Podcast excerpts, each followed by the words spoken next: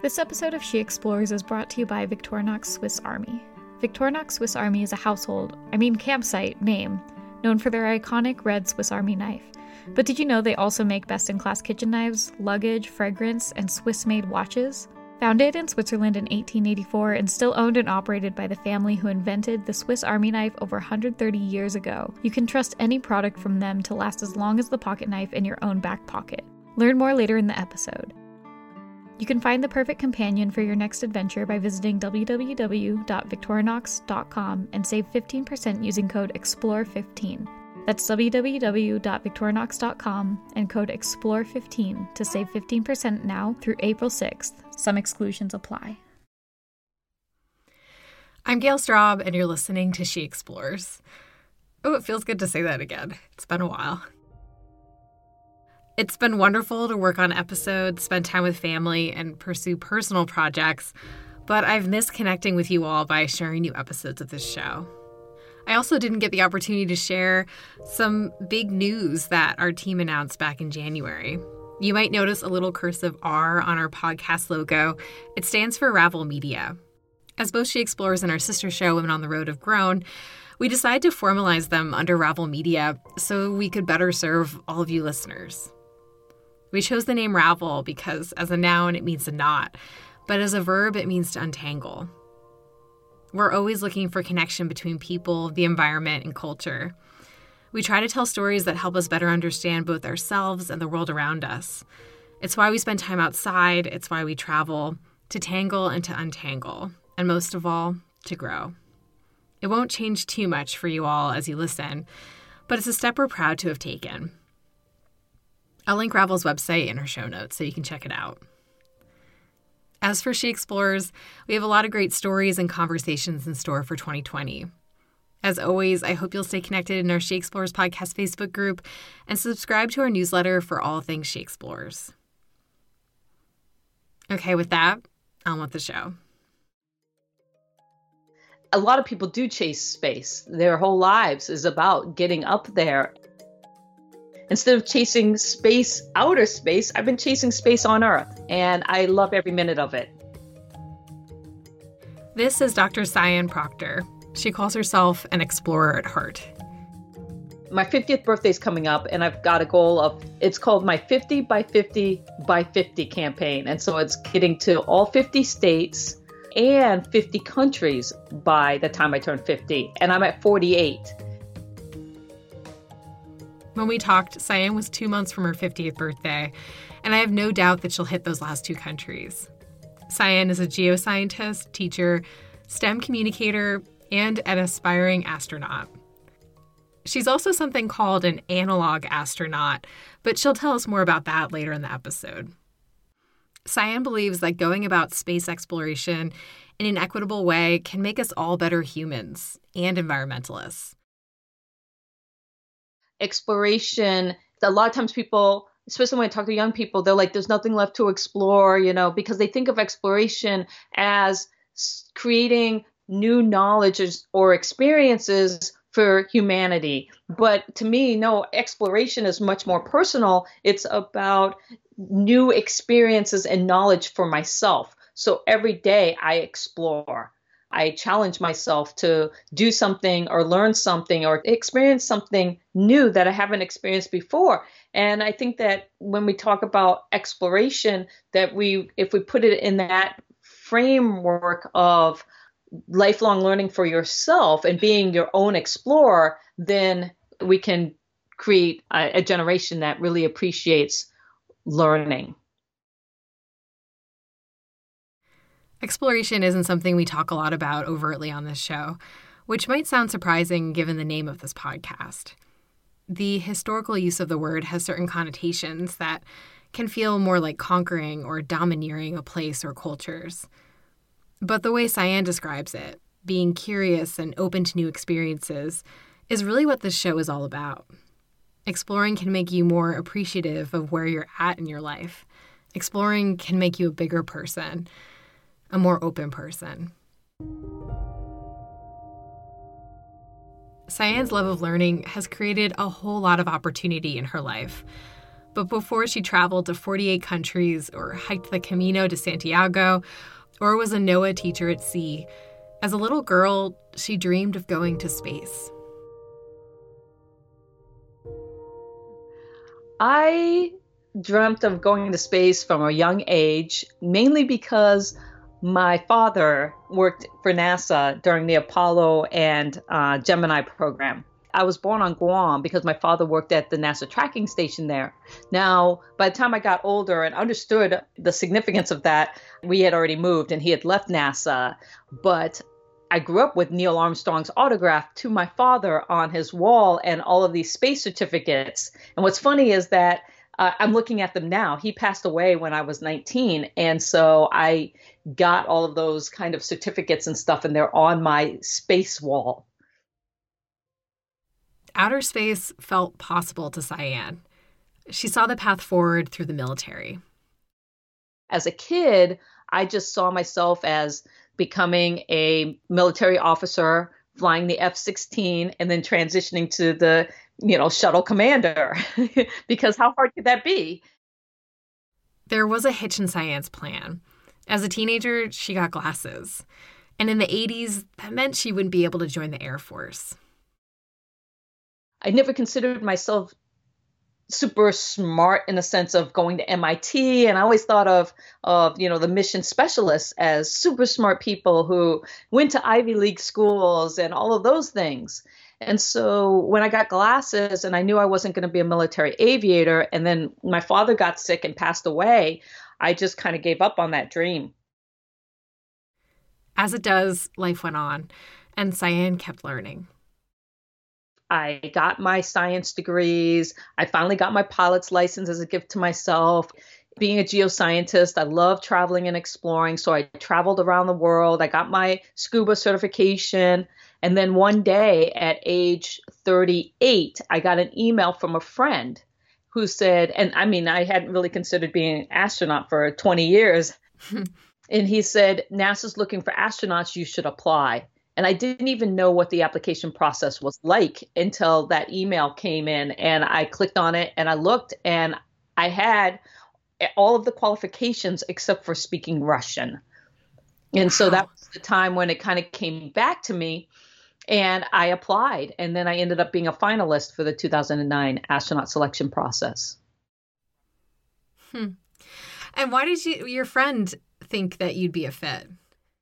That's what's great about it is when you are open about your passions and the things that you do, then your friends will know that. And so my friends saw all of the things that I did. I traveled around the world and I, you know, got my pilot's license and they saw the explorer in me because I let that out. And they also knew that I had a love for astronomy and space exploration. So when the call came up, they were just like, hey, you'd be perfect for this. You should apply. What was it like to get a taste of that? Like you came close to becoming an astronaut. I came so close. I mean, it, it, I got down to the yes no phone call, and the no oh. call, the no call came from Sunita Williams, astronaut Sunita Williams. So, uh, it was really surreal because I suffer from imposter syndrome. You know, I I debated about applying because I kept saying the narrative in my head was you're just a community college professor, then they'll never select you. But then, you know, I could hear my dad chirping in the background of my my mind saying, "Don't count yourself short and mm-hmm. let them decide whether you're qualified or not. Don't let that voice inside your head dictate that." And so I was like, "Okay, I'm going to apply. And every step of the way, because you get down to the 450 qualified, highly qualified, and you're like, wow, I can't believe I made that. And then you find out that NASA's um, doing background check on you, and you're like, whoa, really? And then you get a call saying, hey, you're invited to Johnson Space Center for three weeks, and you show up. You, you, you show up and you're with a group of 10 people in the first round for three days and you're surrounded by amazing people fighter pilots and MIT professors and medical doctors. And the first thing that everybody always asks you is, well, what do you do? Mm. It was really kind of me trying to take ownership because I'd say, well, I, I'm I'm just a community college professor in South Phoenix, and this whole idea of just a community college professor and realizing that I was there for a reason whether you're looking at it from the teacher in space aspect and what that means, or just the fact that I'd done a lot of things in my life that made me qualified, and NASA took note of how well rounded I was. It's cool that that process helped you accept some of the more holistic strengths that you brought to that application process. Yes, absolutely. It really because you know I got the no phone call and you know you feel like your your soul has been kind of ripped out because you're like no and that, that sadness kind of comes in and then the first thing that I did was I told myself okay I can make myself better so that the next time NASA looks at me I'll be ready cuz I you know I clearly have flaws. And so I enrolled into a master's in space studies. And I started working on my advanced scuba and I was going to get my commercial pilot's license. And I made all of these plans at you know the first 6 months of getting the no call and then I stopped and I said what am I doing I had to kind of feel myself back in and say whoa you know this isn't who I am and the person that I am and the things that I did was what NASA was interested in and I don't need to remake myself into what I think they want. And that was probably the best healing thing that I could do was just I just kind of threw all that away and went back to living my life and being who I am. You know, if the opportunity came again uh, and they were interested, then great. But I wasn't going to disrupt my life to chase space. It's funny because a lot of people do chase space. Their whole lives is about getting up there. And luckily for me, that dream had died as a child and I just lived my life.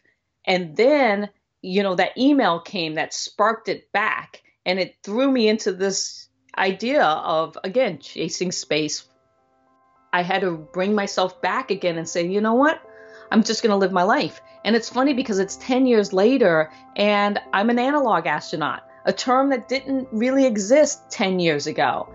Instead of chasing space, outer space, I've been chasing space on Earth, and I love every minute of it. We'll find out what it means to be an analog astronaut after this. We're here to provide easy trip planning for experienced outdoor adventures.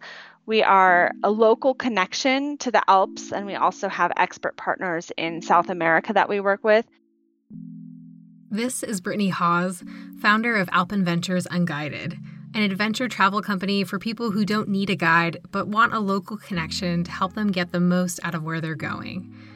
They offer 30 self guided outdoor adventures in the Alps and South America in addition to offering classic hut to hut hiking tours, such as the Alta Via One in the Dolomites and the W Trek in Patagonia. Alpenventures Unguided's real passion is getting you off the heavily trafficked trails and onto the adventures that the locals are doing.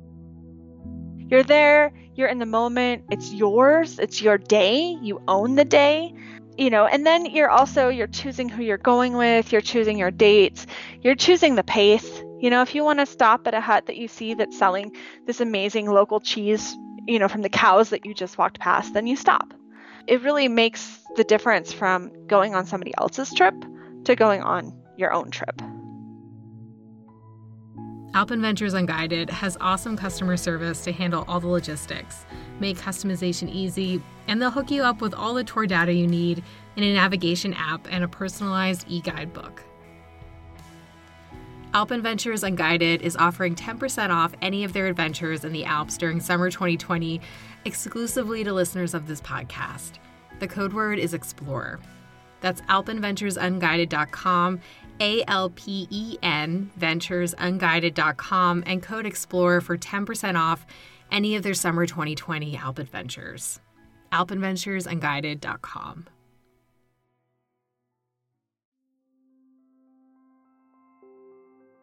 We're back. What does that term mean, analog astronaut? An analog astronaut is somebody who does human space flight training and research, but here on Earth. So they're typically not tied to a space agency like NASA or the European Space Agency or things like that. So there's a whole community of analog astronauts who live in moon and Mars simulations around the world as a hobby, or you could say training for if the real opportunity happens. But there's also training programs out there like Project PoSSUM, which is about scientist astronaut qualification. So they're a scientist astronaut qualification program where they concentrate on science that will be done in space and they train you up in that. And so I'm I've done that. There's a lot of really amazing opportunity. So how did you start doing the analog work? So another funny story because my friends know who I am. I got a Facebook post from a friend that said, in a nutshell, it said, You love food and you love space. NASA is looking for people to live in this new Mars simulation on the big island of Hawaii. You should apply. I was like, Wow, I do love food and I do love space. So I clicked on the link and I and I applied. I got selected out of hundreds of people to live in this first analog site that was supported by NASA, NASA funding to investigate food strategies for long duration spaceflight. And so I lived in the HI-SEAS habitat for four months. Wow. When was that? That was in 2013. And while the stated goal was to learn about food on Mars and that initial habitat, researchers gained valuable insights on the psychological side of going to space. The real thing is crew cohesion and communication. And so a lot of the follow-up studies for HI-SEAS, they went from four months, then I think they might have done another four month, then a six or eight month, then they got up to a year where they had a crew of six live in the habitat for a year, and then back to eight months. And the, a lot of the research focused on crew cohesion and how do you choose the right group of individuals, put them in a really small rocket ship and send them to Mars on a anywhere from five to nine month journey, have them live on the surface cooperating and then come back in, you know, over a year or two years and not want to kill each other. So that's a really tough question. And, and it's really about figuring out how to choose the right crew, but not just the qualifications of the crew, but how do you build in mitigation strategies? Because conflict is going to arise. And that was one of the big things that they found through the HI-SEAS research is that uh, between four and eight months is really when things start to break down and you start to see cracks in the system and, and how people are getting along and how do you support them to get through that being an analog astronaut is a testing ground for space here on earth. Sian shared an outdoorsy parallel that resonated with me. You know when you go on backpacker trips and stuff those are mini analogs. Those are the same kind of things. That's why NASA sends all of their astronaut candidates on a NOLS experience so that they can get into the crew cohesion and bonding and um, challenges and stuff like that. And so when we're thinking about backpacking, living in extreme environments, Antarctica, all of those kinds of things are mini analogs to human space exploration. Oh, I will absolutely be thinking about that next time I go out for a backpacking trip. Uh-huh. That's so cool. yeah.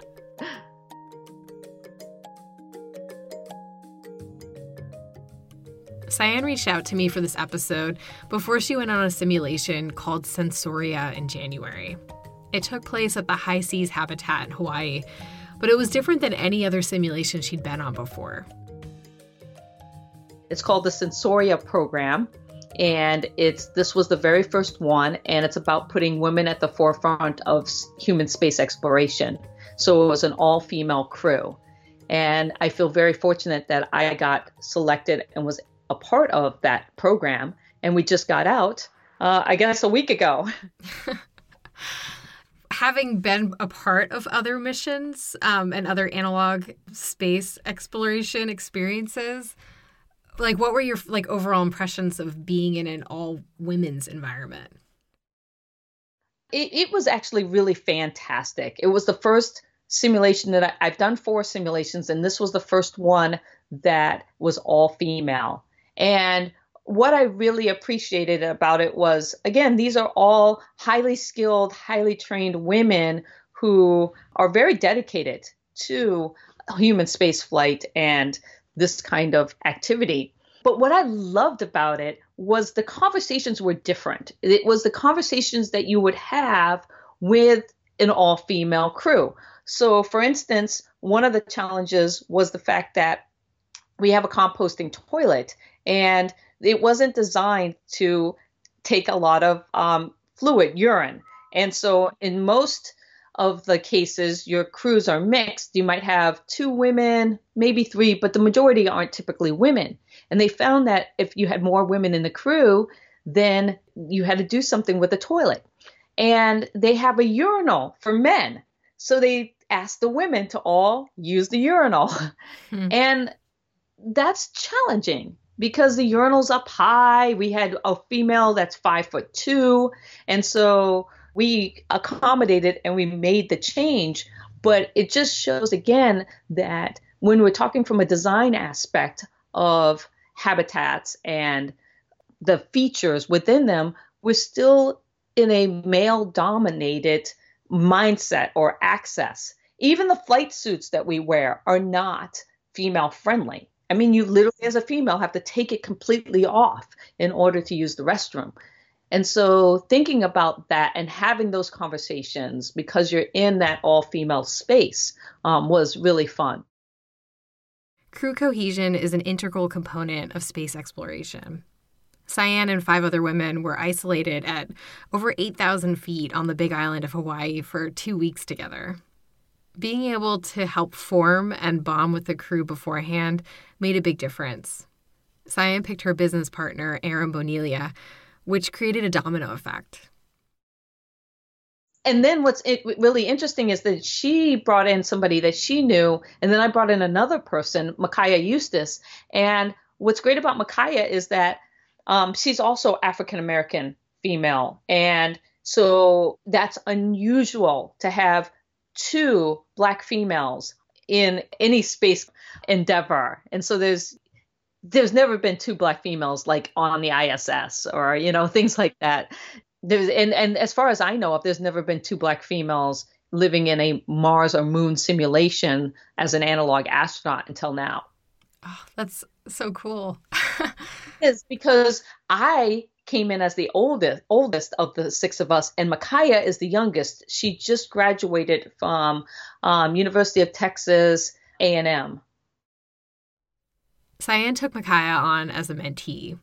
When we spoke, she emphasized how important it is to have a diverse range of people on the crew.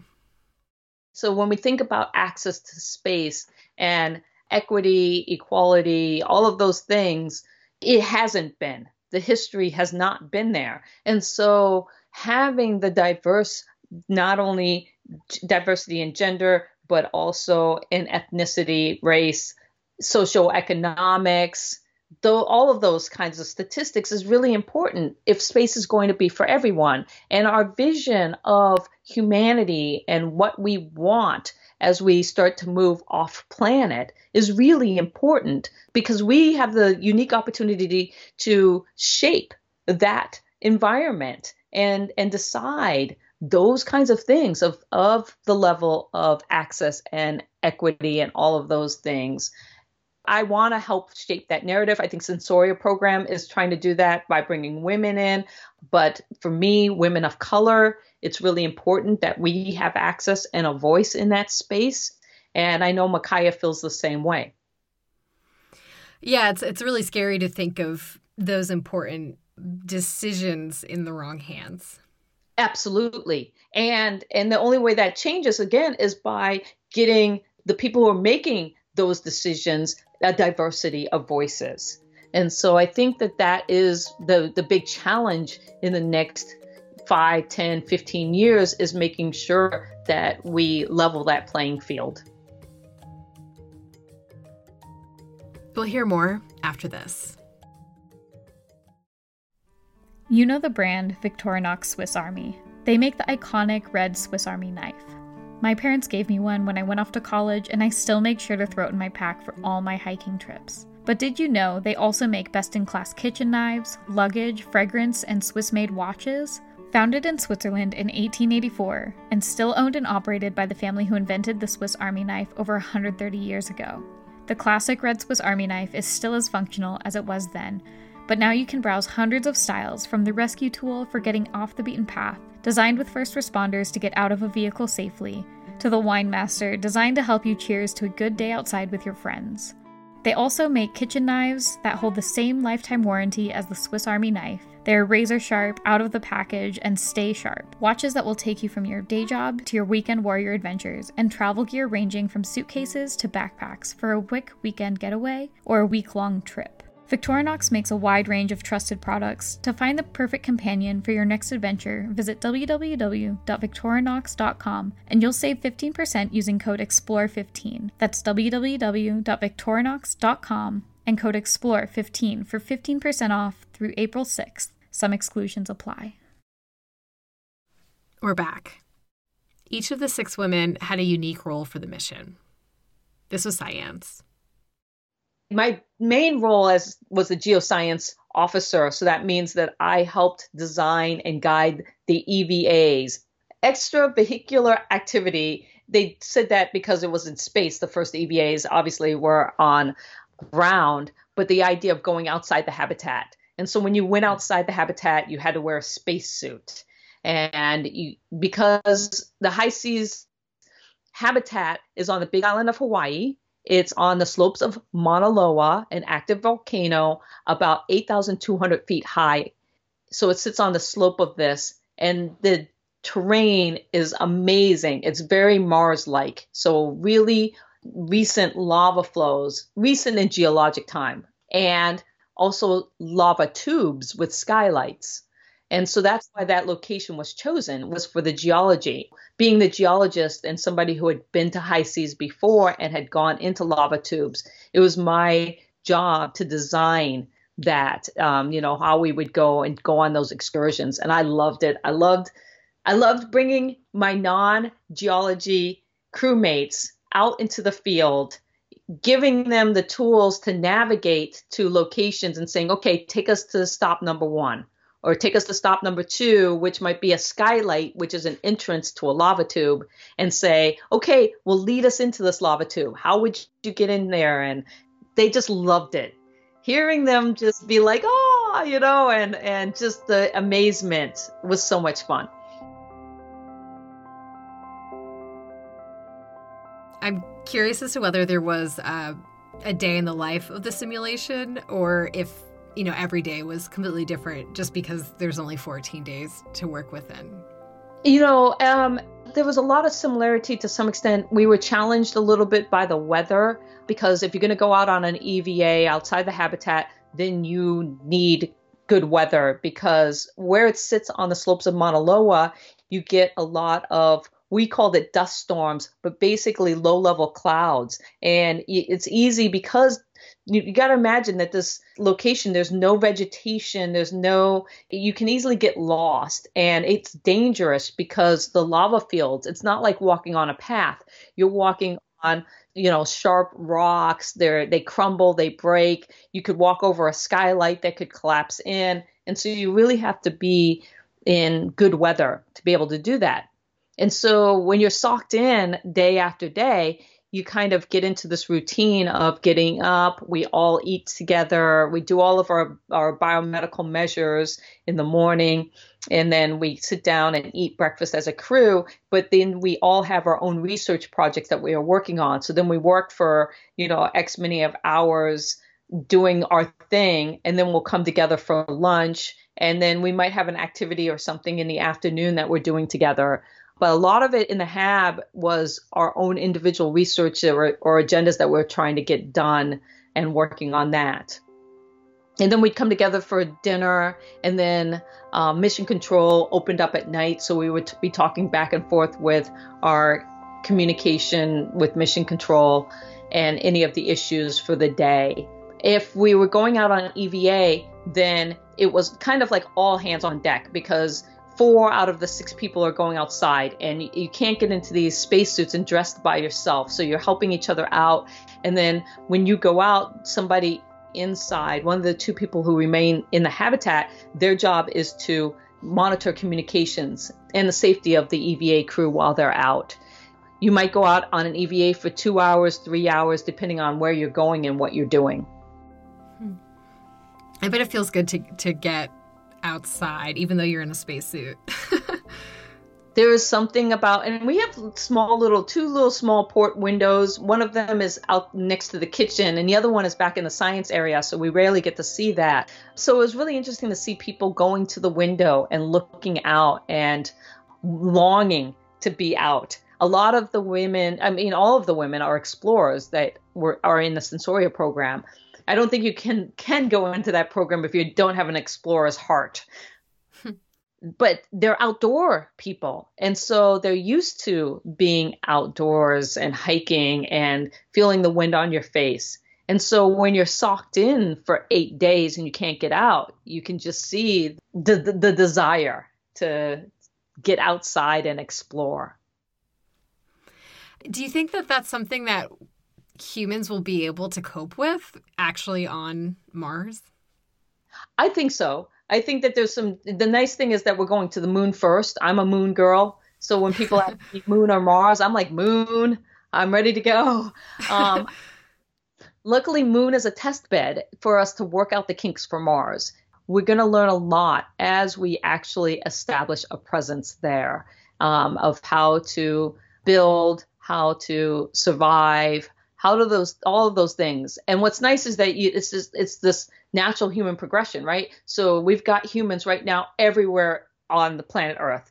We've got them in the polar regions, we've got them underwater, we've got them in deserts, high elevation. Humans are everywhere. And now we've gone to now having humans in space 24/7. A human space, you know, on the ISS. And then you think, okay, now the next thing is going to be the moon where we have a continued presence on the moon. And what is that going to look like? And then it's like, okay, then we'll start sending people to explore Mars, and then we'll have a human presence that will be continuous on Mars. And so it's really an interesting time to think about, again, those big questions of access, equity, diversity, and what we want that world to look like as we start to open it up.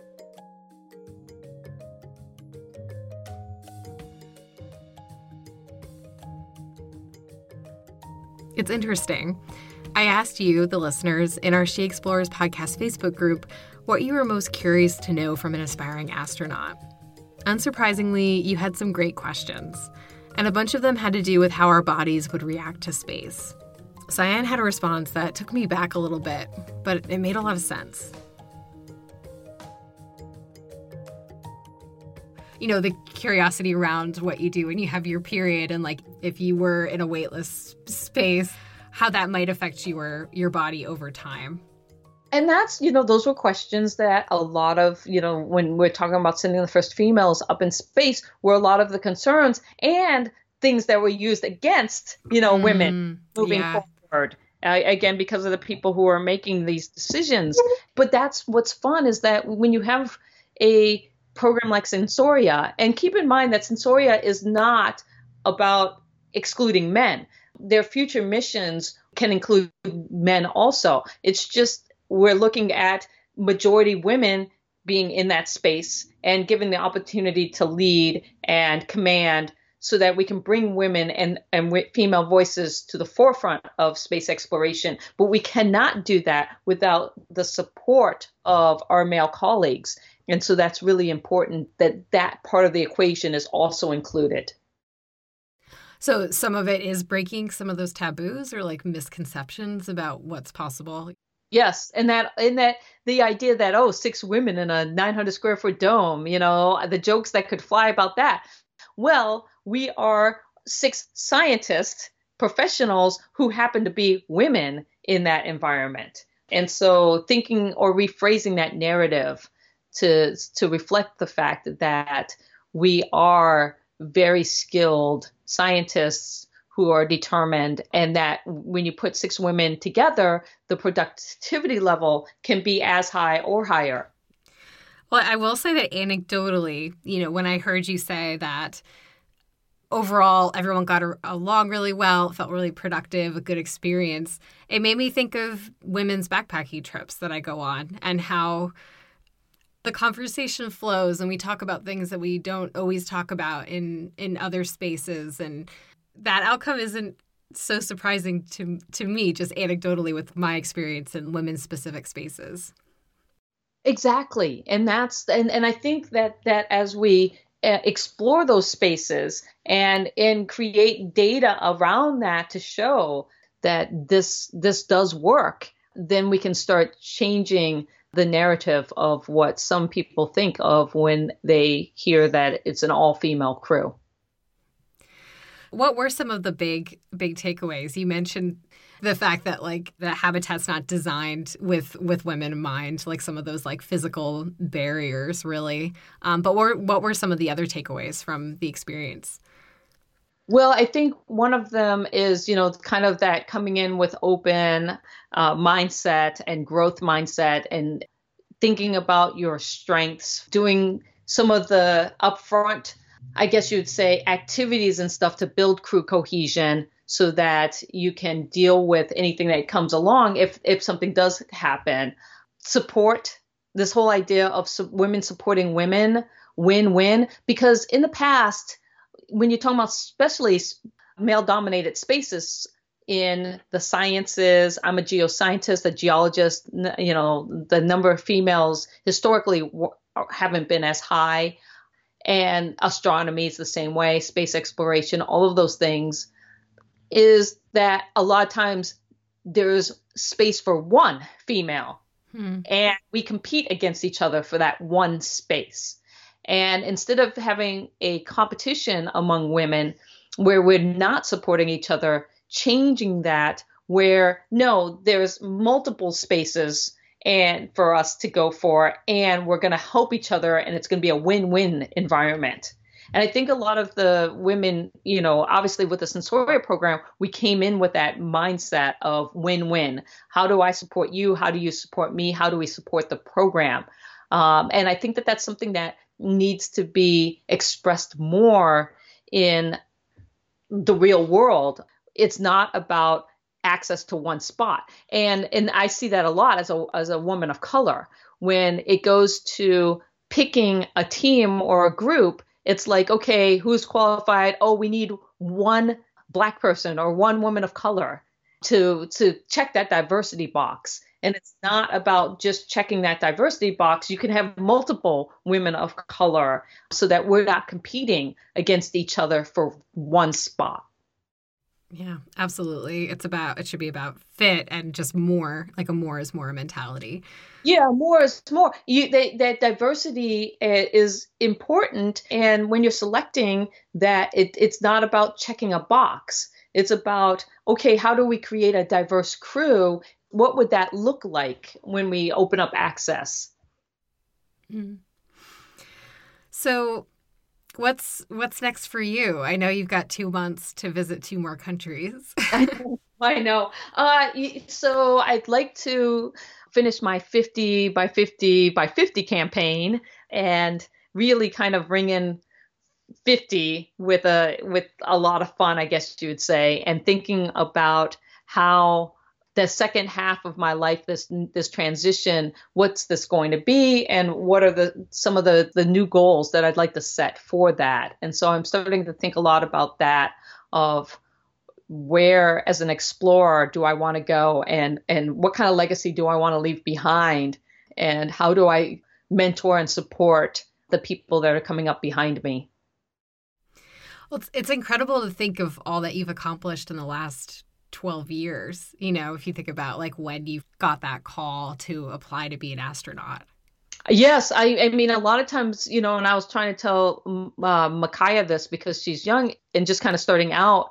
I'm amazed at what she's done in such a small time in her career. But a lot of times you get this, oh, you know, well, what's next? You know, is there any opportunity later on? And I don't know. You just have anxiety us being the, being able to tell her and be like, no, no, you know, your 20s are going to be good, but then your 30s are really good, and then your 40s are even better, and then thinking about why that is. But I've definitely had a very great, a nice linear curve upward when it comes to things that I've been able to do in every decade that I've had. And a lot of that is maturity, wisdom, access to money, building a reputation, all of these things allow for no, more connections and more opportunities in ways that you can't imagine when you're 20 years old. I want to close with the final thought that Sian had about why she believes the study of how to live in a faraway place like the moon or Mars benefits all of us on our home planet. You know, as a geoscientist, I believe that there's no better planet than planet Earth. Uh, and when people think about space exploration, they are often like, well, why would we put the money into it and, and all of the resources when we have problems here? And I'm a, I'm a big proponent of solving for space solves for Earth. And so all of the things that we do to advance human spaceflight actually help us become better stewards of our own planet and better humans. And so when you think about crew cohesion for long duration spaceflight, well, imagine if we could solve that issue and apply it on Earth. You know, what would it look like if we could all get along as uh, as humans here? Um, when you think about food and food resources, um, energy, uh, all of the things that we need to survive in space and beyond on these other planets are the things that we need to thrive here on Earth. Mm. And so it really is a payback to Earth when we put money and resources and time into human space flight.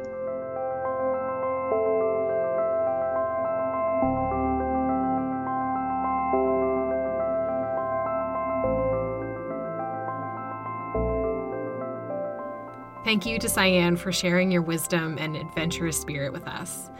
You can learn more about being an analog astronaut by heading to analogastronaut.com. Sian manages that website. You can also find Dr. Sian Proctor on Instagram, Facebook, and Twitter at Dr. Sian Proctor. As always, I'll link where to find Sian and her work in the show notes and on the episode landing page via she-explores.com. You can find She Explores on social media, our website, and wherever you listen to podcasts. You can find me on Instagram at Gale Straub. If you enjoy listening, there are different ways to support us. You can subscribe, leave a review, and share with a friend. And if you'd like, join us in our She Explores podcast Facebook group. This episode was produced by me, Gale Straub, and is a production of Ravel Media. Ads were produced and read by Tori Duhame. Music in this episode is by Maiden, Josh Woodward, Swelling, and Kai Engel, using a Creative Commons Attributions license. Until next week, have fun out there.